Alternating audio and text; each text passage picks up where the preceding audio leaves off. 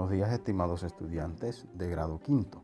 En el día de hoy abordaremos la temática sobre el género narrativo. En este episodio les narraré la leyenda del gallo basilisco. Cuenta don Hernán que el gallo basilisco era una criatura que tenía cabeza de gallo y un cuello largo como el de una serpiente. Nace de un pequeño huevo incubado por una gallina vieja o un gallo rojo.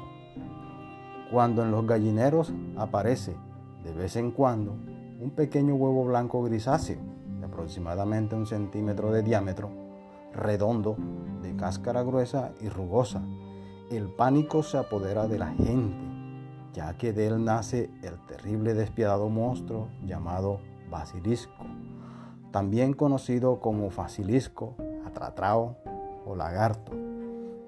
Si se desea evitar su nacimiento, el huevo puesto por una gallina vieja o un gallo rojo se debe quemar de inmediato. El aspecto del basilisco es una mezcla entre ave y reptil.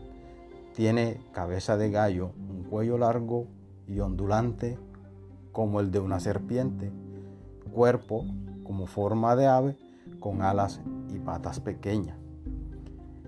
En el día, el basilisco se esconde bajo el piso de la casa en donde vive.